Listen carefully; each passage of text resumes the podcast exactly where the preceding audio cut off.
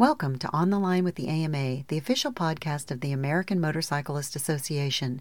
I'm Alexandra Terhorst. Today we have a special edition of our podcast because AMA Vintage Motorcycle Days is back for 2021, July 23rd to 25th at the Mid Ohio Sports Car Course in Lexington, Ohio. Everything you love about this event, the swap meet, the racing, the Hall of Fame activities, and so much more is on the docket. But this year's event will have a very special theme because July marks the 50th anniversary of Hall of Famer Bruce Brown's epic moto documentary, On Any Sunday. And to celebrate, we'll be showcasing some of the people, motorcycles, and memorabilia from what's arguably the best motorcycle movie of all time. Purchase your tickets at midohio.com, and if you bought tickets last year when we had to cancel due to the COVID 19 pandemic, they will be honored this year. For more details, go to the AMA website at AmericanMotorcyclist.com and select AMA Vintage Motorcycle Days under AMA Events. And now let's go back to 2018 when we first recorded this podcast at Vintage Motorcycle Days. Whether you're a veteran or a newbie, the people and the stories you're about to hear are timeless.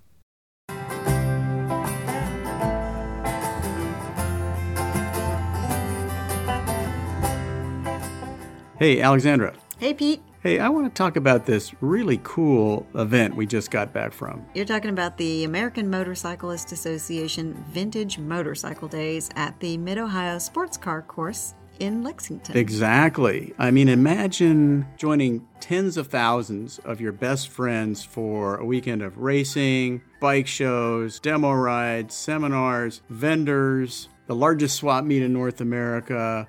What have I left out? How about live music? Live music? And your personal favorite, of course, bench racing. Oh, yes, we got to have that. So, I mean, that's all going on. People from everywhere come to this event. They've been doing this for like 20 years, maybe longer from the mid 90s. It's a start to finish blast, and it's impossible to describe to someone who hasn't been there how much stuff is going on the entire weekend. You know, the best thing about Vintage Motorcycle Days? What's that? It's the people. I mean, we got some amazing stories. Yeah, we did. Why don't we cue those up? You ready? Cue stories. Off to Vintage Motorcycle Days. Enjoy. Enjoy. We're standing in the middle of a huge farm field, and as far as the eye can see, there are RVs, tents, and thousands of motorcycles. It's hard to describe the transformation that's taking place bike by bike right before our eyes.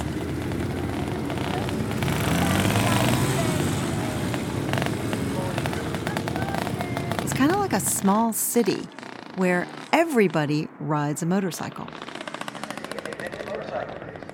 AMA Motorcycle Hall of Fame raffle bike is a 1941 Harley Davidson WL. It's early morning and we're off to the swap meet. Suffice it to say, if you need a gasket or a sprocket or an odd gizmo for your bike, this is your kind of place. Not to mention all the rides for sale. Everything from basket cases, you know, ones that need a lot of work, to bikes so impeccably restored that even a non motorcyclist would be totally smitten. This place is a bargain hunter's paradise. We spot an open trailer brimming with all kinds of things tank bags, throttle controls, even an odd fairing or two. A neon orange sandwich board in front reads, The $5 trailer. If you ask how much, it's $10.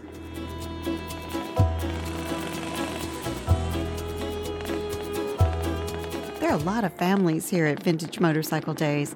For Doug McAtee, what started as a quick one day jaunt through the swap meet with his brother and their sons has now evolved into an annual start to finish tradition.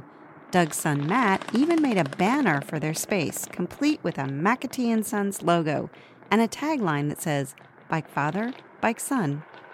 We walked in our first year. We walked in this swap meet, and we made literally made it down the first aisle. And I bought a bike.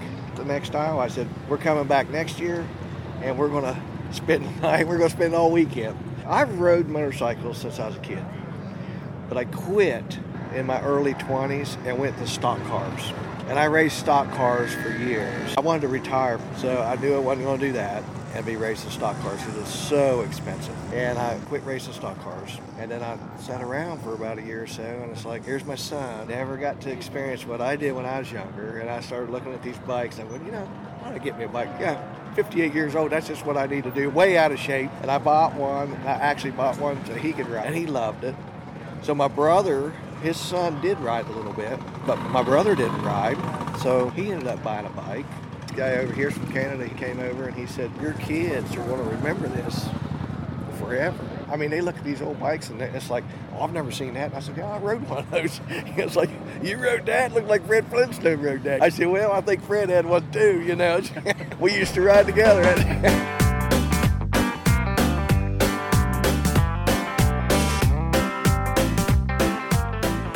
Swap meters take ownership of their neatly chalk lined vending spots, setting up shop with campers, tents, and tables full of wares. Some, like John Fraser and Jim Moore, who met here many years ago, return every year to the exact same patch of grass. While selling stuff is great, it's really the friendships that keep them coming back. You met here. Yeah. 120 years ago, brother.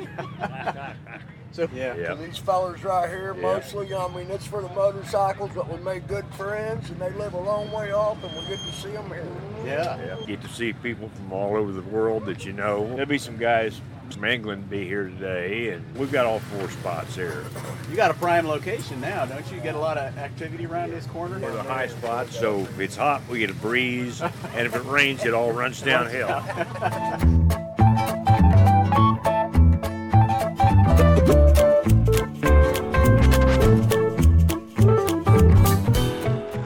expected to find a lot of stuff at the swap meet, and we did. But we were surprised around a corner and find an Amsoil display sharing space with a huge array of jams, jellies, and honey. How long have you been coming out here to VMD? I've been coming out here for eight years now. That's Ed Myers, who's here selling oil.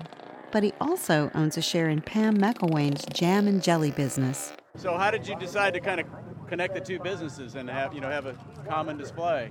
because I do all chemical free base product and it's all natural grown.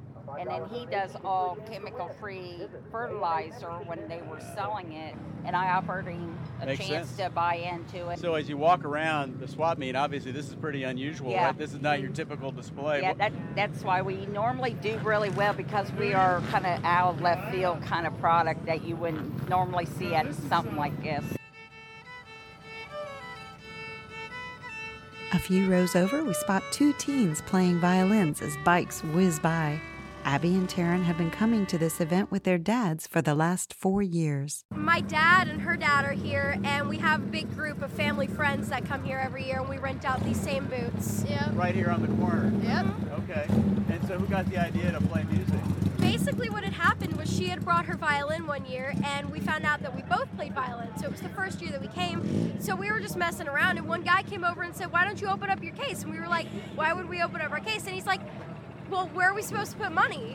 And so we hadn't thought about it like that until he said that. So we finally opened up our case and started making money. What's the craziest thing you've seen here over the years?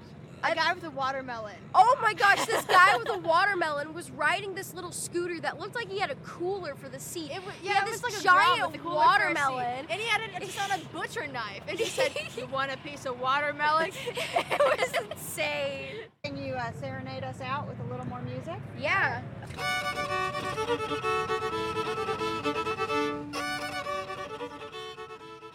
You might call it the Vegas of vintage days because what goes on at the campground apparently stays at the campground. By day, this sprawling area is full of RVs, pickups, vans, tents, and bikes of every size zooming up and down the rows. But by early evening, the barbecues and camp chairs multiply exponentially, and the mouth-watering allure of grilled meat begins to drown out the ever-present smell of two-stroke exhaust. This is definitely a family atmosphere, but if you ask around, you'll probably hear some mighty tall tales of nightly campground antics. Did somebody say burnouts?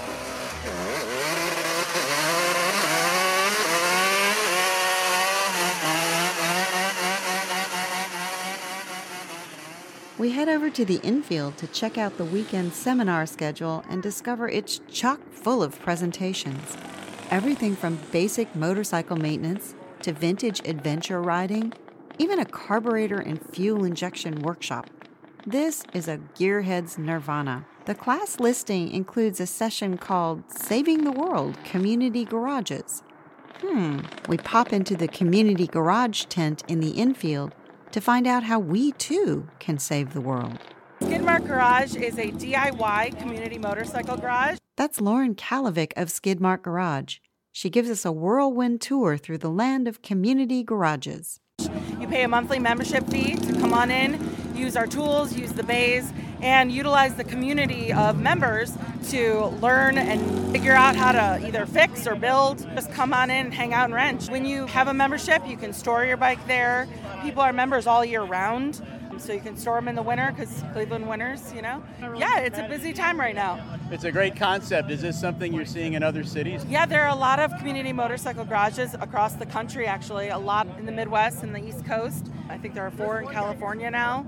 So, yeah, it's starting to grow but we are the only DIY community motorcycle garage in Ohio. Uh, as people come by here, what sort of information will you provide them with? Just letting them know what we're all about. A lot of people aren't from Cleveland, but they're interested to learn more about the whole concept. And if they are from Ohio or, or Cleveland itself, I'm encouraging them to stop on in.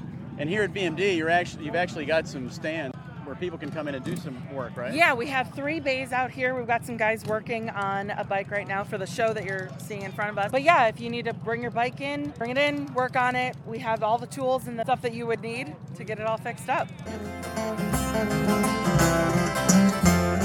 The infield is also a great place to sample some live music, tip back a cold brew, or even watch as artist Makoto Endo employs his artistic genius to produce a lifelike painting of your bike using, of all things, chopsticks.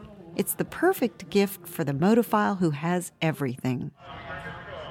Racers at Vintage Motorcycle Days form a strong family community, and one that often spans several generations.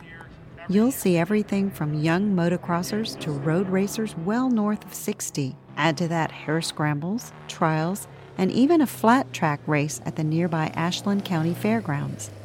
And if that's not enough, they've recently added pit bike racing. Think big bodies on little bikes.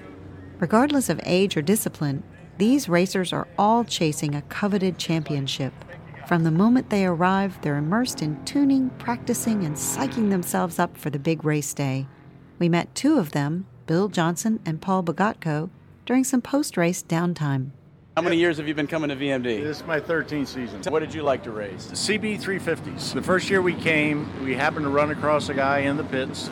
Talked to him, saw his bike, the CB 350, really liked it, decided I wanted to give it a shot. Went home. Three days later, I had a CB, and over that winter, Joe Clancy helped me build it and been racing ever since. Sounds like it's a pretty tight knit community. It, it is. Everybody knows everybody, especially in the smaller bikes, the vintage the CBs. Uh, there are 20, 30 guys that are really tight and know the bikes real well, and uh, great bunch of guys. So, how many vintage events will you do in a year? Uh, a good season, we'll go to six or seven different events. And what's your experience like at VMD? What this year is the most people I've ever seen here. The place is packed. It's fantastic. You guys are hanging out. Have you all known each other for a while? Yes. Going on yeah, 10 years or so, I guess. He went to school first, and then uh, maybe six months later or so, I went to school at the same track over at Summit Point, West Virginia. Yeah. And are you racing this year? I raced yesterday. What class were you in? Uh, CB 350. How many people will be in that class, and how well do you all know each other? This year, I think we had like 12 or so in that so. class on the grid. There's usually three or four guys that are really good. They're out front, and there's a and middle there's... group, and then there's me.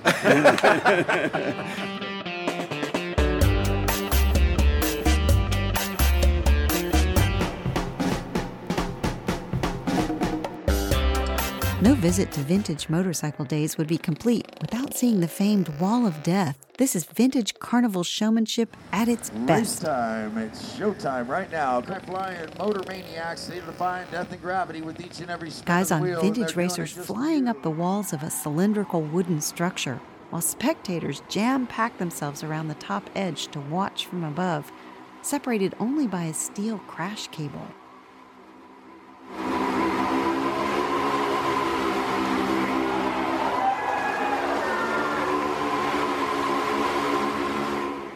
They get their machines up to the top of a 14 foot board wall is a feat in itself. But then they snatch dollar bills right out of the hands of onlookers as their bikes fly by.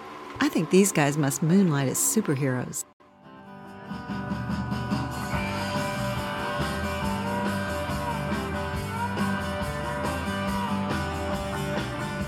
Wow, Pete, that was quite a weekend. Are you kidding? It, it was fantastic. What was your favorite part? There were so many things I enjoyed. The vintage motorcycle racing was phenomenal. The swap meet, you know, rows on rows on rows of cool stuff. Uh, I mean, it was like a small city there. And then you had the infield with the music and the bike shows and the seminars, and you know, I don't know where to stop. It was just incredible. How about you? I think for me, it was just so wonderful to be around people who are so down to earth, so trusting, and just really courteous for an entire weekend. I really understand why people come from all over the world to this event, and a lot of them have come for many, many years. Yeah, I mean, this is what AMA Vintage Motorcycle Days is all about. It's three days with tens of thousands of your best friends. You just can't beat it. There's only one thing you can't find at Vintage Motorcycle Days Oh, yeah. What's that? sleep. Sleep? Yeah. a little more sleep would be helpful. Yeah. I got introduced to the burnout contests over in the corner of the campground, and that was the, the craziest thing I had seen.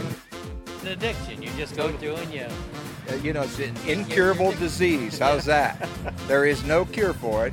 And the other thing is, it keeps you young. There you go.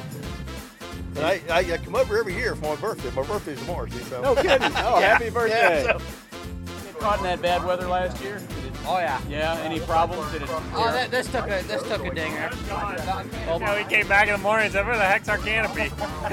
it's over there. Oh wow. So I'm amazed by how many big adults are riding on these little dinky bikes. What have you picked up so far? Yeah. Picked up a Kickstarter, actually two Kickstarters, pair of grips. All right. I haven't bought much today, but yeah, it's early yet. Your takeaway for someone who's never been to this event? Start early. There's a lot to do here, um, and everything's so great. So plan your weekends. Well, I just appreciate AMA really providing, you know, the, the whole agenda. Thank you. Just thank you. Proceeds from AMA Vintage Motorcycle Days benefit the American Motorcyclist Association Motorcycle Hall of Fame. For more information, visit AmericanMotorcyclist.com.